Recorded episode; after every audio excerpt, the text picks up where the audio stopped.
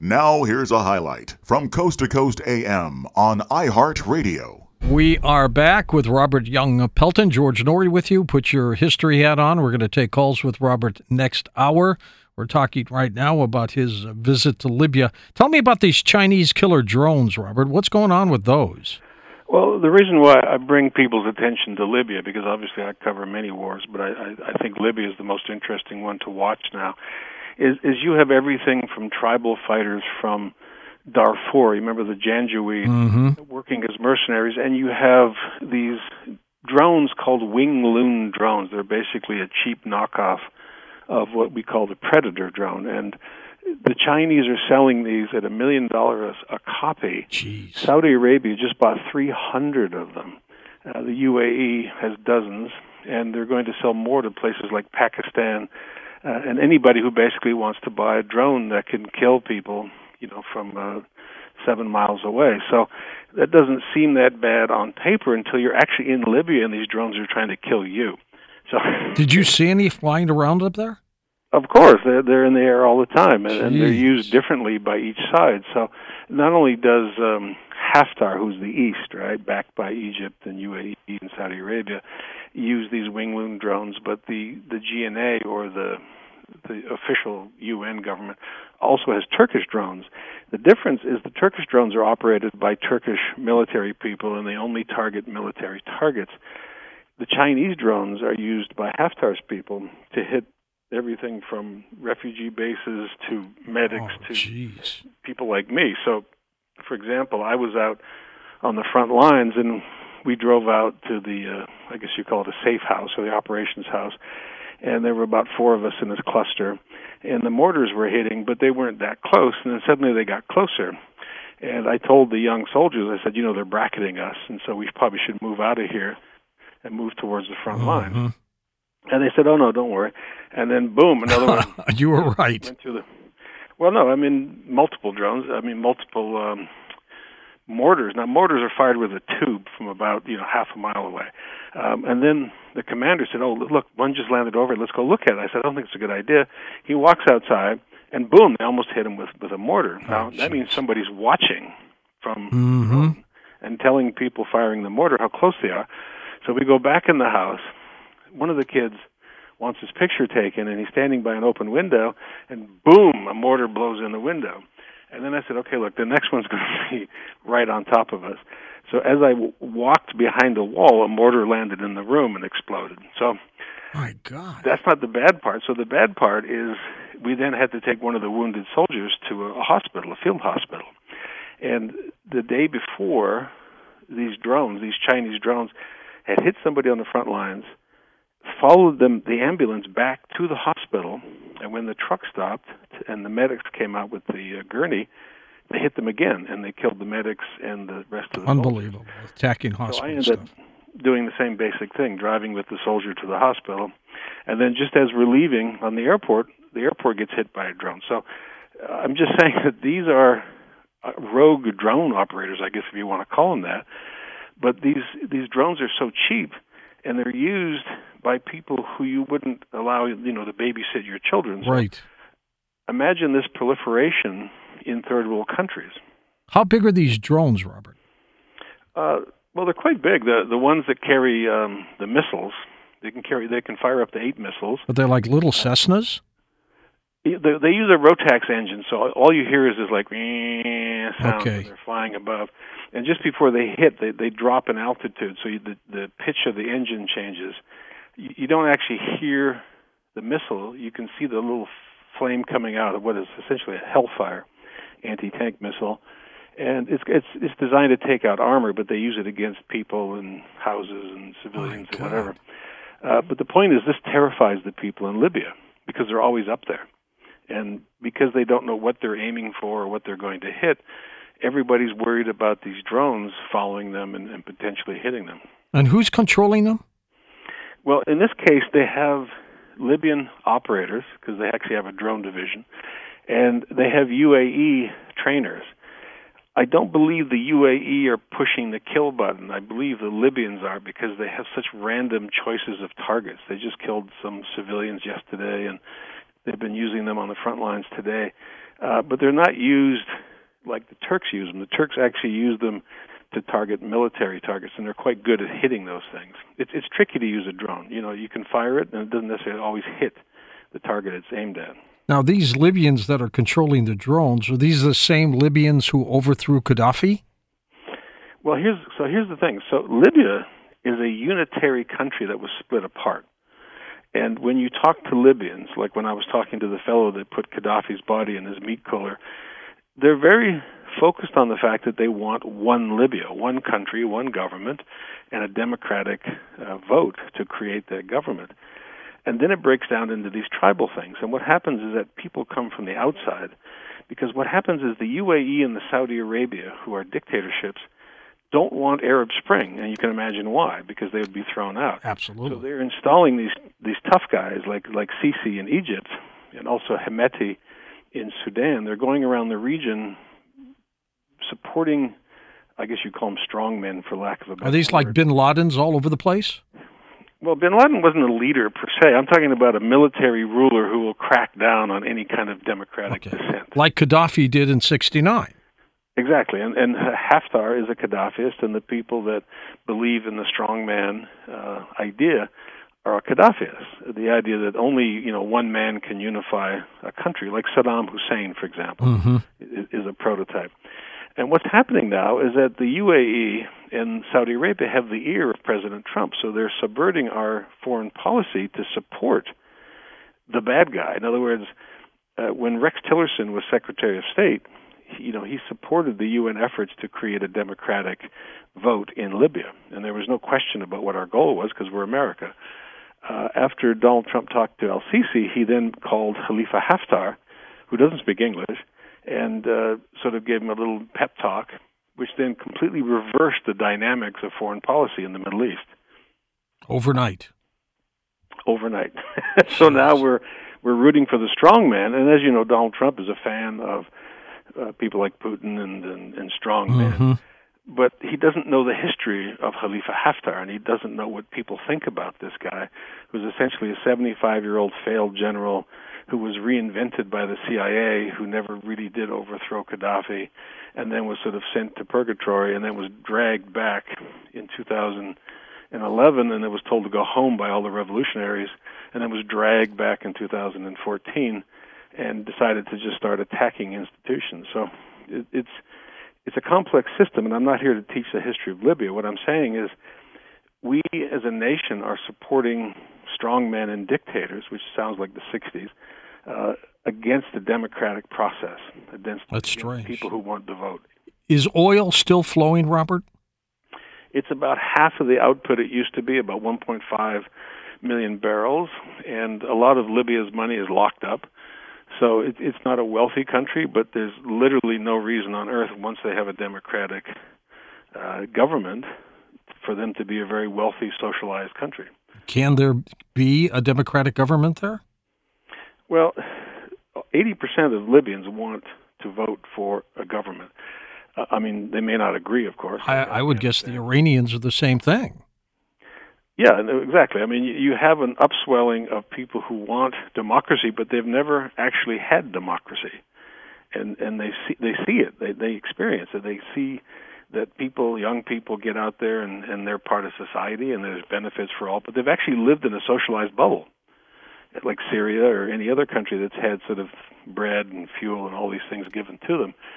So there, there's a gap in reality between what Arab Spring wanted versus what this country can actually achieve. When are we going to get out of some of these countries, Robert? My God. Still in Iraq, still in Afghanistan, still, still in Somalia. I don't know how many we're, troops we've... We're still we've... in Germany. We're still in Germany. Yeah, how many troops in Syria have we snuck in? Yeah, we still have troops in Syria. We still have troops in Somalia. We still have troops in about one hundred forty-seven countries around the world doing either training or support or whatever. Um You know, I'm a believer that we should go in and go out of conflicts anytime we want, that America is there to rescue the damsel in distress, but we're not necessarily there to rebuild the entire nation. And we made the mistake in Afghanistan of starting to dictate to the Afghans how their country would be built. Now, it worked in Iraq because Iraq is, is a fairly educated country that has a sense of government and structure.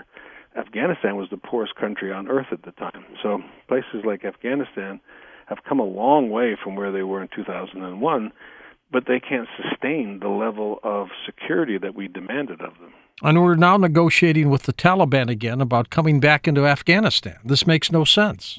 No, we're ne- we're negotiating with the beach Talibs. Now, you got to remember, I know those guys. I bunked with them. These guys all worked for or with the C I A before. These were the Mujahideens, right? No, these are these are the Taliban mullahs in two thousand one, late two thousand one, that surrendered to the U S, and I'm talking about the people negotiating, were sent to Gitmo after the State Department said, hey, why are those guys working with U S Special Forces and the C I A? Arrest them, send them. Gitmo wasn't open then, but they sent them to a ship called the Peleliu. And then they were released. You remember Bergdahl? They traded mm-hmm. these Talibs for Bergdahl, and they sent them to Doha. And I call them beach Talibs because the, most Afghans have never seen the beach. So these people have literally no connection to the Taliban who are murdering people in wedding halls and, you know, assassinating soldiers right. and whatever. So I don't believe that whatever deal they construct, I don't believe that these old Talibs have any connection with the Taliban that are fighting inside Afghanistan right now. Now, what's going on with Iran and Venezuela? Two more pressure points. Well, John Bolton's been pretty quiet. He's, he used to be stomping around, but John Bolton presented an idea that we should then engage in regime change, and that meant Venezuela, that meant Iran. Uh, Donald Trump wisely said, ah, not so fast, John, because once we go in, how do we get out? Yep. Nobody had a plan of getting out of these places. So we, we talked tough. We destroyed their economy. Uh, we still call them names, but they exist. And just like Cuba existed and still exists, I think these countries will just sort of hobble along until uh, some administration comes in and says, hey, there's business to be had there. You know, we can now do deals. We can work with Iran. And, and Iran is, is not, I mean, they're, they're just waiting. I mean, they're the Persian Empire. They can wait for another thousand years. It's not like they have to wait four years. They've done it before. Exactly. So we've, we've sort of shot ourselves in the foot because in our haste to demonize Iran, and there's plenty of reasons to demonize Iran, we didn't look at the business opportunities that we used to have. And I remember Libya and Iran were, were sort of come-and-go places for Americans in the fifties. You know, oh, absolutely. And aren't there a lot of Jewish Iranians, people who were born in Iran of the Jewish faith? Yeah, and there's Jewish Libyans, et cetera, et cetera. I'm just so so Libya was no stranger to America because we built their oil industry. Uh, Syria was no stranger. My friend worked for Shell in, in uh, Damascus. You know, I mean, we had relationships with these countries. And then they went kind of sour in the seventies and the eighties when Reagan decided to demonize a lot of these people, and, and, and rightly so, by the way. I mean, they they were fighting against us. Uh, but then under Obama, we, we couldn't remember why we hated them so much. We remember the embassy and we remember a lot of eighties attacks. But the way forward is is to is to move on, is is to see if we can form a relationship that's beneficial mutually. And now we're sort of heading into a strange area with China, where China was sort of quietly sneaking around, and now we've sort of raised the, the, the verbiage up a notch, mm-hmm. and, and China is becoming our enemy. As everybody had feared years ago. Exactly. So, I mean, when you aggressively go after a country, just like Gaddafi in Libya, just like the, you know, the Ayatollahs, they will come back at you, and it may not be impressive or whatever, but it will start to degrade your sense of security and your well-being around the world. Do we have a plan as a government when it comes to all these countries? Well, we do and we don't. I mean, there, there used to be desks, you know, that, that kept tight focus on these people and, and came up with uh, plans. We are adopting sort of a laissez-faire approach to foreign policy.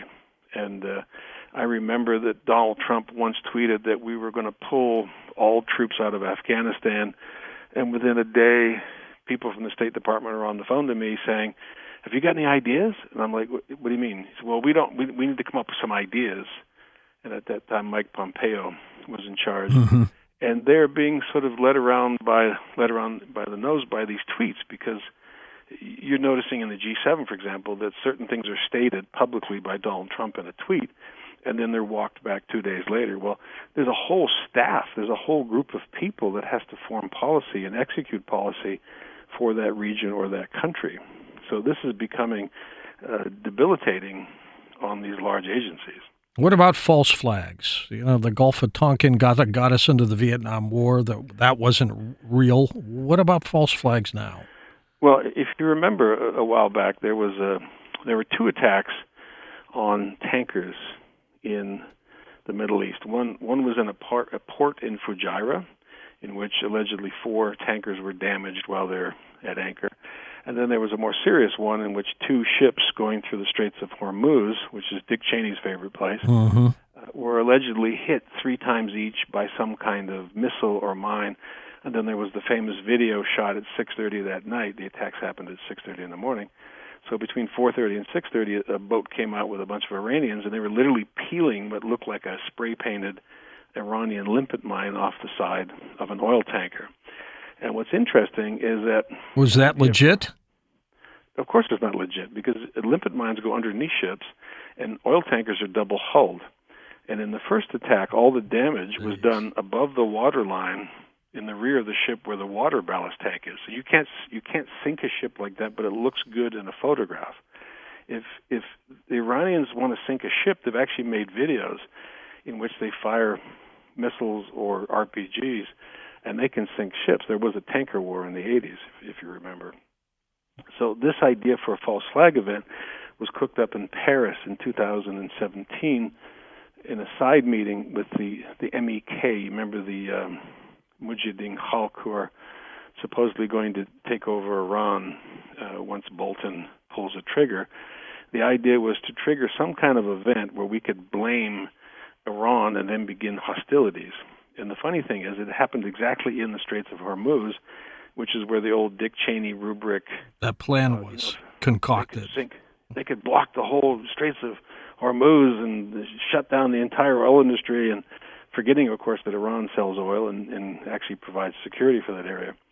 So what happened is that everybody called B S very quickly within a day or so, and they let it all go away. But if you follow up on that, the idea that two oil tankers were hit with explosives is, is actually a fairly serious event, but it was badly staged. So if you research, both those ships were in harbor the night before. One was in Saudi Arabia, mm-hmm. and one was in U A E. And if you look at the height of the limpet mines, they're exactly at the height that when you walk up to a ship and dock.